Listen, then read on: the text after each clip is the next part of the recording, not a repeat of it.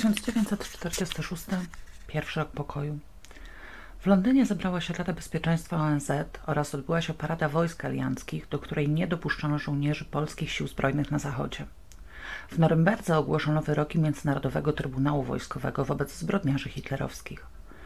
W Cannes odbył się pierwszy festiwal filmowy, a w Las Vegas otwarto hotel Flamingo, luksusowe kasyno wybudowane przez mafijny syndykat. Na pokazie letniej mody w Paryżu zaprezentowano dwuczęściowy kostium kąpielowy, dziś powszechnie nazywany bikini.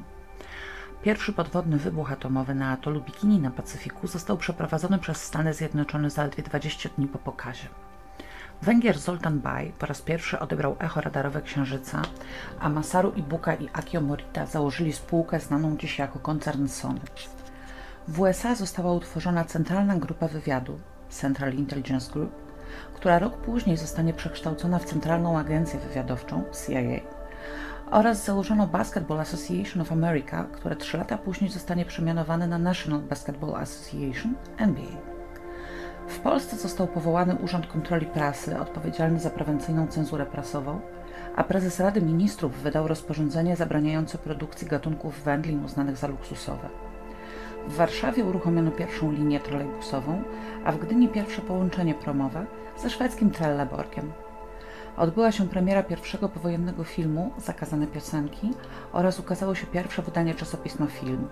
W Kielcach w tzw. Tak pogromie kieleckim ludność cywilna zamordowała 42 Żydów. Na Podlasiu oddział Burego dokonał egzekucji 31 mężczyzn wyznania prawosławnego. Katastrofie kolejowej na dworcu Łódź-Kaliska, gdzie pociąg pospieszny najechał na stojący na nieprawidłowym torze osobowy, zginęło 21 osób, choć liczba ta mogła być faktycznie większa, a zmieniła ją wspomniana cenzura. Wszedł w życie układ pokojowy pomiędzy Polską a Związkiem Socjalistycznych Republik Radzieckich, oddający Sowietom polskie Kresy Wschodnie.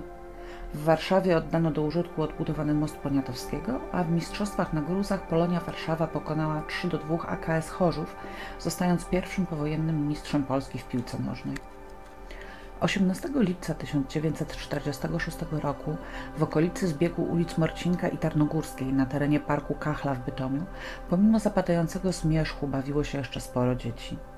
W pobliżu pod drzewami jakaś kobieta prowadziła ożywioną rozmowę z mężczyzną. Nagle padły strzały.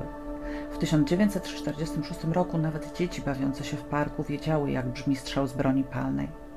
Zanim jednak pierwsi spacerowicze dobiegli, kobieta już nie żyła, a po mężczyźnie nie było śladu. Kobieta zginęła, co potwierdziła sekcja zwłok, z powodu ran postrzałowych klatki piersiowej, które uszkodziły zarówno serce, jak i płuca. Doszło do wewnętrznego wylewu krwi do jamy opłucnej i osiercia. Miała przy sobie drobną kwotę pieniędzy, co pozwalało wykluczyć rabunkowy motyw zabójstwa. Na miejscu zdarzenia zabezpieczono łuski kalibru 9 mm, które przesłano do badań, jednakże broń, z której je odstrzelono, nie figurowała w ewidencji Komendy Głównej Milicji Obywatelskiej. Dopiero po kilku tygodniach udało się ustalić, że ofiarą była 45-letnia Anna Sawka, samotna matka dwójki dzieci, mieszkająca w podrocławskiej wsi, repatriantka z Lwowa. Gospodarzyła na kawałku ziemi, wśród sąsiadów miała opinię pracowitej i uczciwej. Co zatem robiła w środku żniw w Bytomiu? Otóż na początku lipca 1946 odwiedził ją znajomy z czasów lwowskich. Jako, że musiała pilnie wychodzić w pole, porozmawiała z nim tylko chwilę i zostawiła go w domu, aby odpoczął po podróży i miał oko na jej dzieci. Kiedy wróciła, już po zmroku, dzieci spały, a znajomego nie było. Nie było również jej futra, pierścionków i praktycznie całego majątku. 18 lipca nagle wyjechała do Bytomia. Sąsiedzi podejrzewali, że musiało się to wiązać z ustaleniem miejsca pobytu złodzieja. Nie wiadomo jednak, czy w ogóle się z nim spotkała. Ujęto go dopiero w listopadzie 1946 roku pod zarzutem dezercji. Nie przyznał się do zabójstwa Anny. Upływ czasu utrudnił zbadanie jego alibi. Nie udało się ustalić tożsamości ani nawet rysopisu mężczyzny, który był za mną w parku na chwilę przed jej śmiercią. Nie było w związku z tym wiadomo, czy to jej zabójca, czy tylko przypadkowy świadek strzałów oddanych przez inną osobę, który uciekł i być może ukrywa się w obawie o własne życie. Śledztwo w sprawie umorzono z powodu niewykrycia sprawcy. Jednak dane broni, której użyto, zaewidencjonowano w zbiorach Komendy Głównej MO. Minęło 10 lat. 26 listopada 1956 roku we Wrocławiu Chaim Nutkiewicz wyszedł z pracy i poszedł do domu swoją stałą trasą, którą chodził codziennie. Po drodze wstąpił do ulubionego antykwariatu, a potem zatrzymał się przy budce z piwem i wypił butelkę portera. Kiedy wszedł na klatkę swojego domu przy ulicy Antoniego, nagle zgasło światło, a potem padł strzał.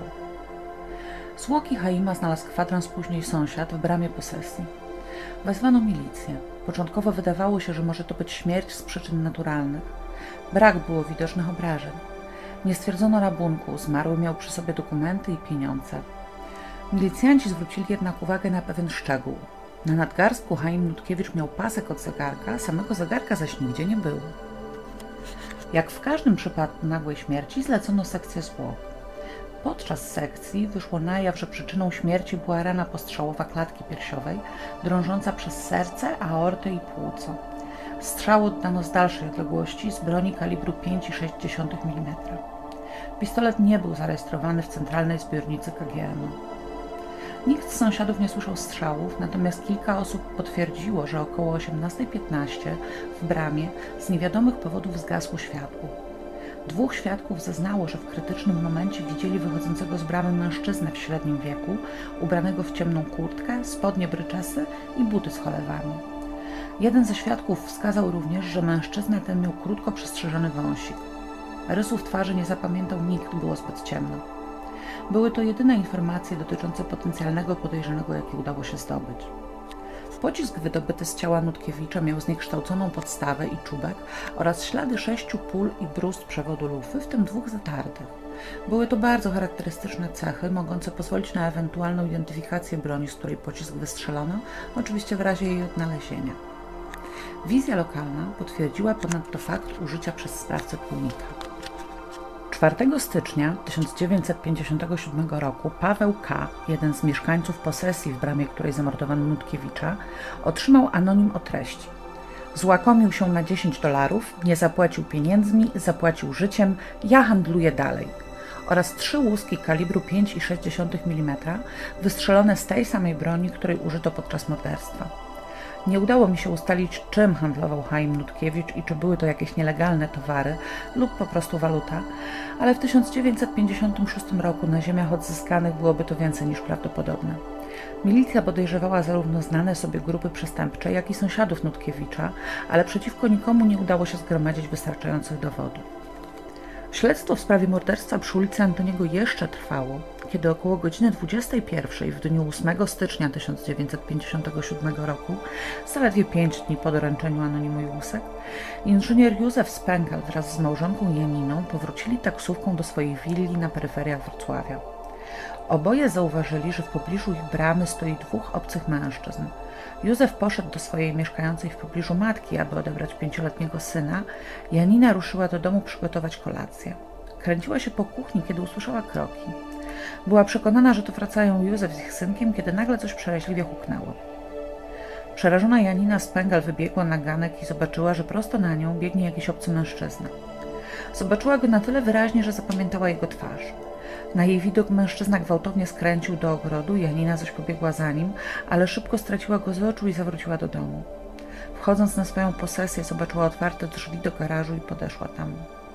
Znalazła zwłoki swojego męża oraz schowanego za samochodem synka, który był świadkiem jego morderstwa.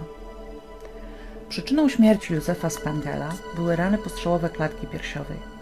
Przy jego zwłokach w garażu znaleziono dwie łuski kalibru 9 mm, których badanie potwierdziło, że zostały wystrzelone z tej samej broni, z której 11 lat wcześniej zginęła w Bytomiu Anna Sawka.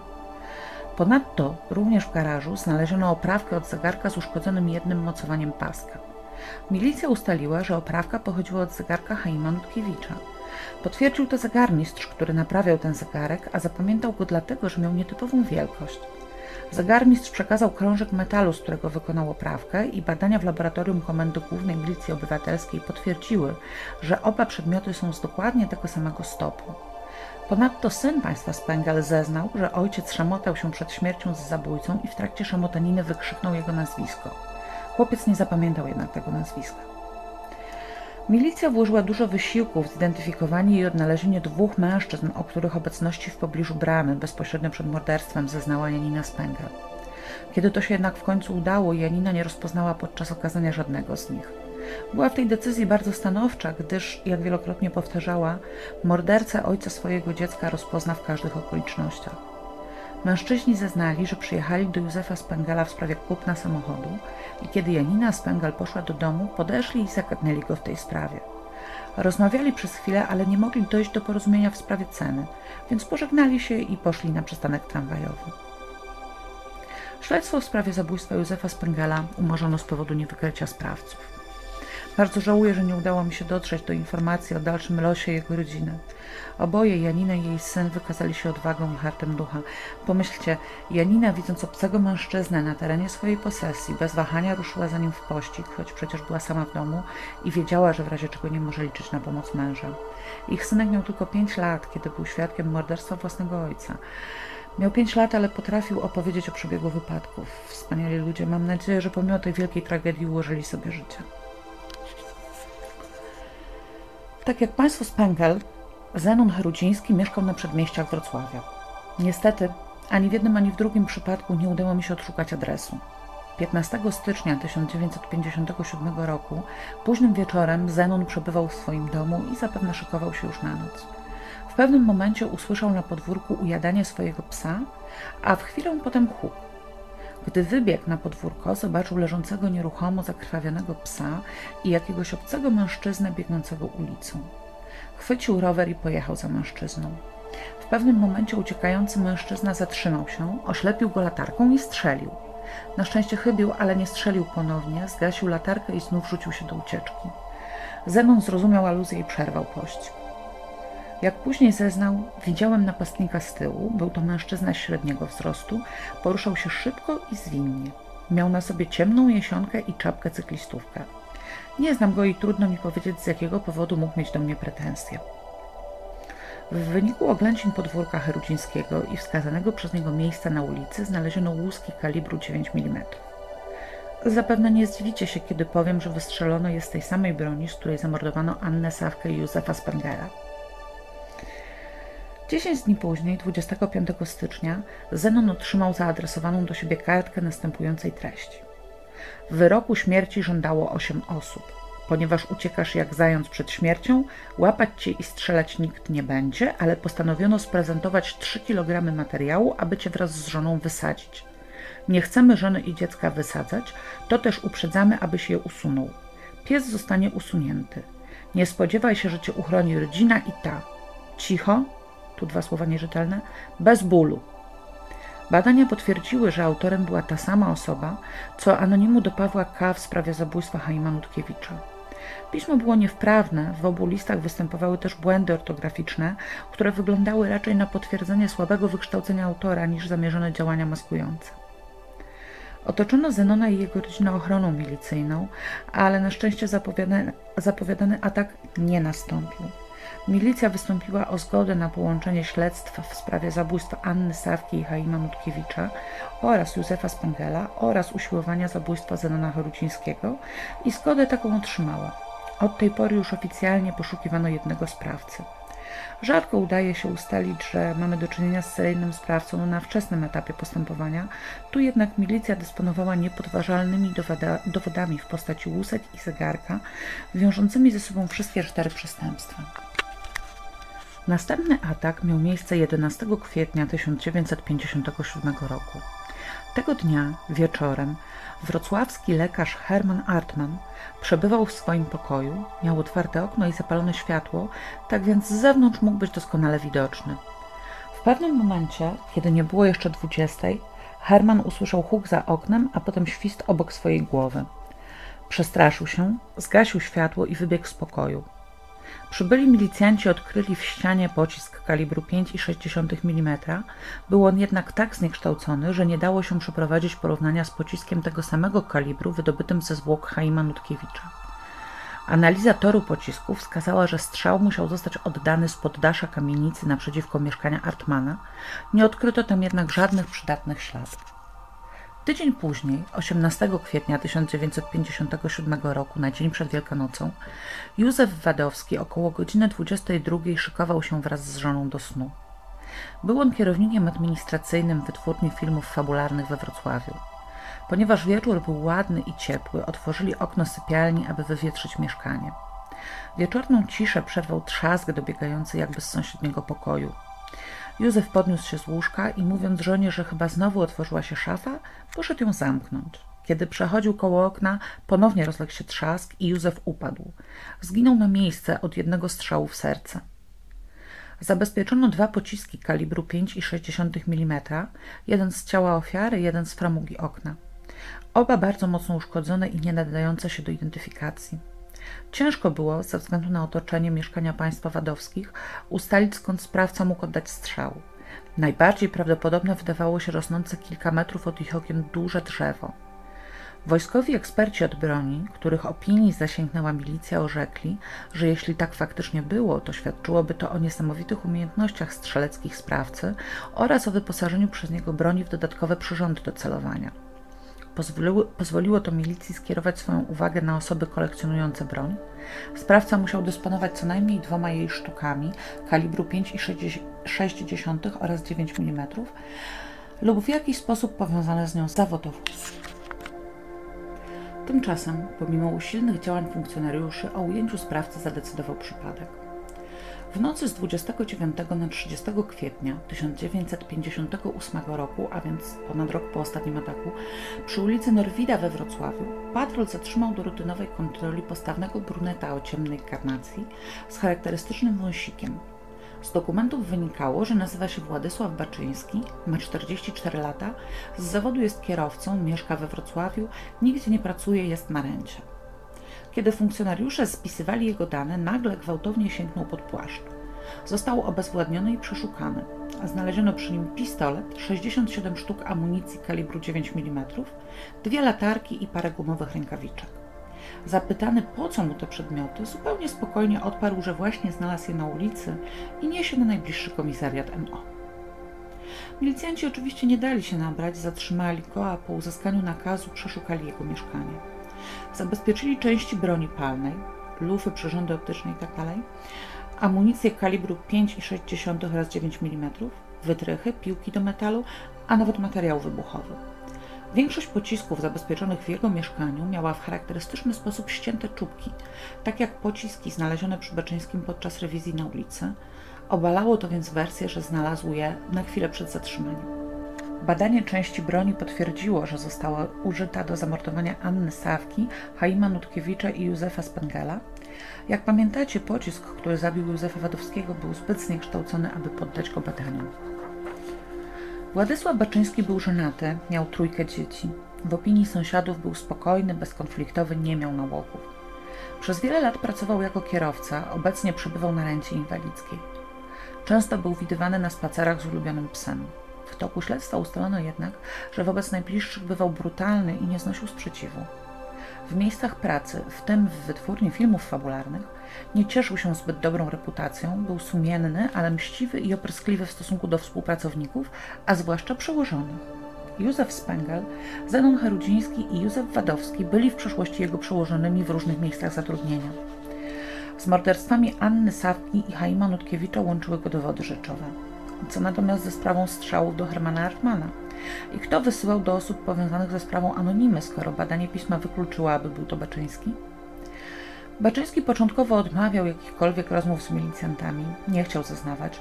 Powtarzał, że jego aresztowanie to pomyłka i niekorzystny zbieg okoliczności. Złożył do prokuratora wniosek o umożliwienie składania wyjaśnień z wolnej stopy. Wniosek ten został odrzucony, a krótko potem przechwycono gryps, w którym Baczyński prosi kolegę o dostarczenie mu do aresztu piłki do metalu. Oczywiście okazano Baczyńskiego Janinie Spengel, choć nie wierzono za bardzo w powodzenie. W końcu od zabójstwa jej męża minęło już prawie półtora roku. Nie można było jednak odstąpić od tej czynności. W pustym pomieszczeniu ustawiono Władysława Baczyńskiego i trzech innych mężczyzn zbliżonych wyglądem oraz sylwetką, a następnie wprowadzono w asyście prokuratora panią Spengel. Już w progu zaczęła histerycznie krzyczeć: To ten zabił mi męża, to ten, to ten, wskazując przy tym na Baczyńskiego. Wobec pozytywnej identyfikacji po upływie ponad roku od zdarzenia postanowiono przygotować jeszcze jedno okazanie. Odnaleziono bowiem świadka, który przechodząc w dniu zabójstwa obok domu Józefa Wadowskiego, usłyszał huk, a następnie zobaczył mężczyznę wychodzącego z ogrodu z jakimś pakunkiem pod pachą. Świadek minął tego mężczyznę w odległości około metra, akurat pod latarnią. Świadek był aktorem, więc można było liczyć na jego umiejętność zapamiętywania twarzy, nawet pod charakteryzacją. Tym razem okazanie przygotowano na miejscu zdarzenia w pobliżu domu Wadowskich. Ze względu na charakterystyczną powierzchowność śniadego ciemnowłosego Baczyńskiego dobrano do niego trzech Romów. W odstępach jednej minuty czterech mężczyzn wyłaniało się z mroku, mijało latarnie i znikało w ciemnościach. Świadek zatrzymał trzeciego kolejnego, oświadczając, że rozpoznaje go bez żadnych wątpliwości. Trzecim mężczyzną był Władysław Baszczyński. Zagadką wciąż pozostawała kwestia anonimów i motywu zamachu na doktora Artmana. Badania pisma wykazały, że to nie Baczyński był autorem listów, a zatem kto? Odpowiedź na pytanie przypadkiem pomogła znaleźć córka Baczyńskiego. Rozpytywana przez funkcjonariuszy przypomniała sobie, że ojciec kiedyś przyprowadził do domu obcą kobietę i ona coś długo pisała. Ojciec mówił do tej pani Mila. Milicja rozpoczęła poszukiwania tej kobiety, ale w gronie współpracowników Władysława ani znajomych rodziny Baczyńskich nie było nikogo o takim imieniu. Rozszerzono więc krąg poszukiwań o osoby, z którymi Baczyński mógł mieć kontakt z racji zainteresowań czy stanu zdrowia. W ten sposób ustalono, że w spółdzielni lekarskiej, w której Baczyński był zarejestrowany jako rencista, jeszcze niedawno pracowała pielęgniarka imieniem Emilia. Była ona najbliższą współpracownicą ordynującego w tej spółdzielni Hermana Artmana. Wezwana na przesłuchanie Emilia przyznała się do napisania zarówno anonimu do Pawła K., sąsiada Chaima Nutkiewicza, jak i do Zenona Herucińskiego. Wyjaśniła, że nie wiedziała o przestępczych zamiarach Baczyńskiego i nie uważała, aby robiła coś niestosownego. Z Artmanem pozostawała w konflikcie z powodu sporu sądowego ze spółdzielnią o wynagrodzenie za niewykorzystany urlop, który przegrała za sprawą jego zeznań. Wiele razy skarżyła się w obecności Baczyńskiego na to, jak ją potraktowano. Nawet pewnego dnia pokazała mu z daleka do Martmana. Miał jej wtedy obiecać, że w rewanżu za napisanie anonimów załatwi go odpowiednio. Władysław Baczyński nadal nie chciał współpracować z milicją. Co prawda przyznał się do zarzucanych mu czynów, z wyjątkiem usiłowania zabójstwa doktora Artmana, ale na pytania o okoliczności i motywy zbrodni milczał. Na pozostałe odpowiadał w sposób jak najbardziej ogólnikowy. Dopiero podczas ostatnich przesłuchań nagle zmienił taktykę. Wcześniej powtarzał tylko milicjantom, że jego aresztowanie to pomyłka, teraz nagle wręcz zaczął się zwierzać. Między innymi wyraził nawet żal z powodu zbyt szybkiego aresztowania, ponieważ miał zamiar rozprawić się jeszcze z wieloma ludźmi. Zapytany, kogo jeszcze chciał zabić, enigmatycznie odparł: Miałem długą listę.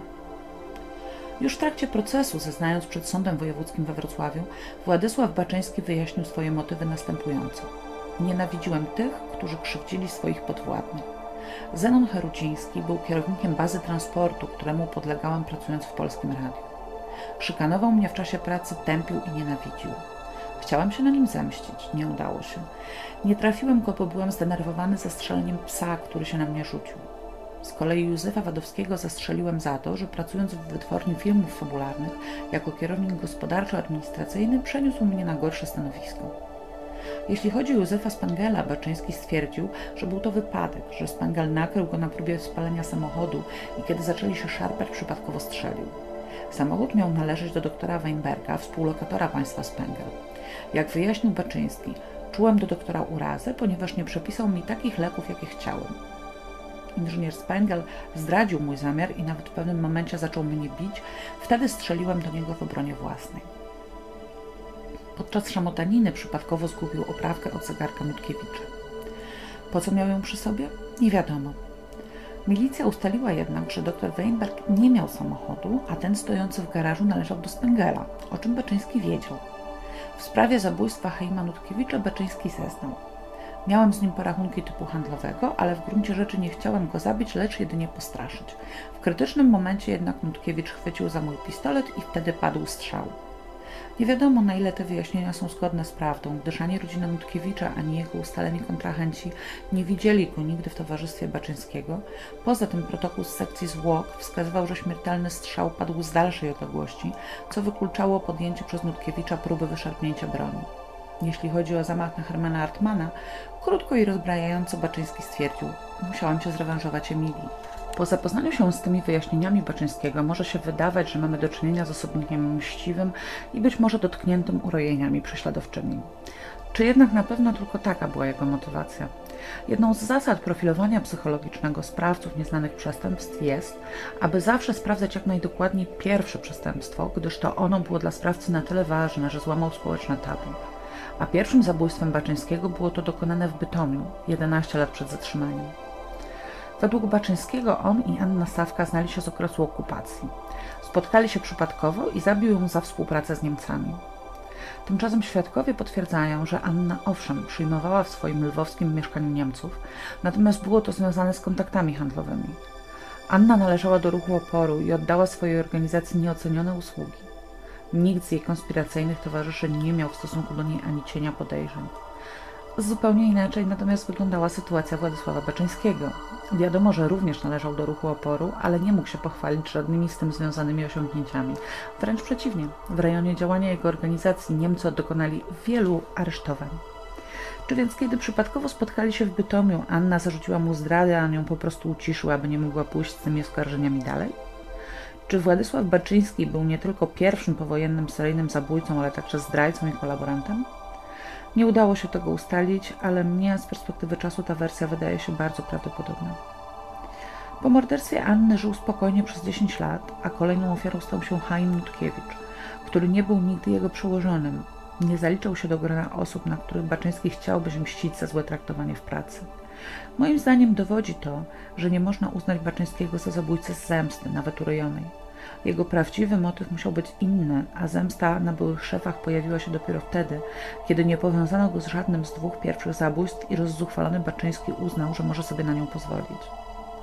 Być może istotny był fakt, że w trakcie przerwy pomiędzy dwoma pierwszymi zabójstwami Baczyński uczestniczył w wypadku drogowym i na skutek odniesionych obrażeń musiał porzucić pracę i przejść na rentę inwalidzką. Żona wychowująca trójkę dzieci nie pracowała, tak więc sytuacja materialna rodziny pogorszyła się znacząco i Baczyńscy znaleźli się na granicy ubóstwa. Nie umiejąc sobie w tej sytuacji poradzić, Władysław skierował złość wywołaną ciężką sytuacją finansową na zewnątrz, na osoby trzecie, które nie miały z nią nic wspólnego. Sąd skierował Baczyńskiego na badanie psychiatryczne.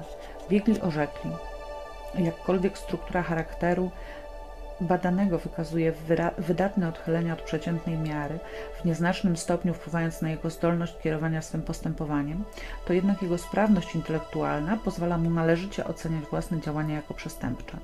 Tym samym jest on człowiekiem poczytalnym i w pełni odpowiedzialnym za swoje czyny. Zachowanie Baczyńskiego podczas procesu zachowało się w relacji sprawozdawcy wrocławskiego dziennika Słowo Polskie. Pisał on – Uważny obserwator procesu dochodzi do przekonania, że jeżeli w pierwszym dniu Baczyński symulował chorobę umysłową, a w drugim udawał człowieka krzywdzonego przez innych, to w trzecim dniu procesu przede wszystkim bronił własnego życia i to za wszelką cenę. Niejednokrotnie zwracał świadkom uwagę, że mówią nieprawdę, pouczał ich w bezczelny sposób, co mają mówić i jak. Jego zdaniem przedstawiają się fakty. Wczorajszy Baczyński to nie ten sam sprzed dwóch dni, popisujący się nerwowymi tikami twarzy i głowy, udzielający na pytania sądu czy prokuratora nielogicznych odpowiedzi. Oskarżony zaczyna sobie zdawać sprawę z tego, co mu grozi. 21 września 1959 roku Władysław Baczyński został uznany winnym i skazany na karę śmierci. Sąd Najwyższy wyrok zatwierdził, a Rada Państwa nie skorzystała z prawa łaski. Wyrok wykonano przez powieszenie 17 maja 1960 roku we Wrocławiu. Dzień dobry wieczór. Jeśli nadal tu jesteście, chciałabym Wam bardzo serdecznie podziękować za wysłuchanie mojego pierwszego podcastu. Jestem z jednej strony dumna, a z drugiej okropnie stremowana. Bardzo długo zastanawiałam się, czy w ogóle warto mierzyć się z opowiadaniem kryminalnych historii, skoro na rynku jest już tak wielu świetnych twórców, których sama uwielbiam słuchać. W końcu jednak uznałam, że mogę mieć do powiedzenia coś, co Was zaciekawi. Ponieważ urodziłam się przed 1989 rokiem i dość dobrze pamiętam tamte realia, a jednocześnie studiowałam pod kierunkiem wspaniałych nauczycieli, którzy zapoznali mnie z wieloma ciekawymi sprawami z tamtego okresu, to właśnie o przestępstwach z czasów PRL-u chciałabym Wam opowiadać. Inne czasy, inna technika, inna mentalność dla mnie samej te historie brzmią czasem jak scenariusz filmowy. Na początek seryjni zabójcy. Dlaczego? Ich najtrudniej zrozumieć, a jednocześnie ich sprawy są najbardziej złożone. Wbrew pozorom mieliśmy w Polsce znacznie więcej seryjnych zabójców niż tylko Karol Kotlaszek, Pańkalski czy Mariusz Trynkiewicz, o których w mediach było głośno w ciągu ostatnich kilku lat. Informacje czerpię głównie ze źródeł książkowych, rzadziej z internetu. Nie mam niestety możliwości przeglądania spraw, czego bardzo żałuję. Zapraszam Was do komentowania. Będę bardzo wdzięczna za Wasze opinie. Być może spodobają Wam się moje historie i będę mogła pracować z Waszą pomocą nad ulepszaniem sposobu ich opowiadania. Mam taką nadzieję. Do usłyszenia niedługo.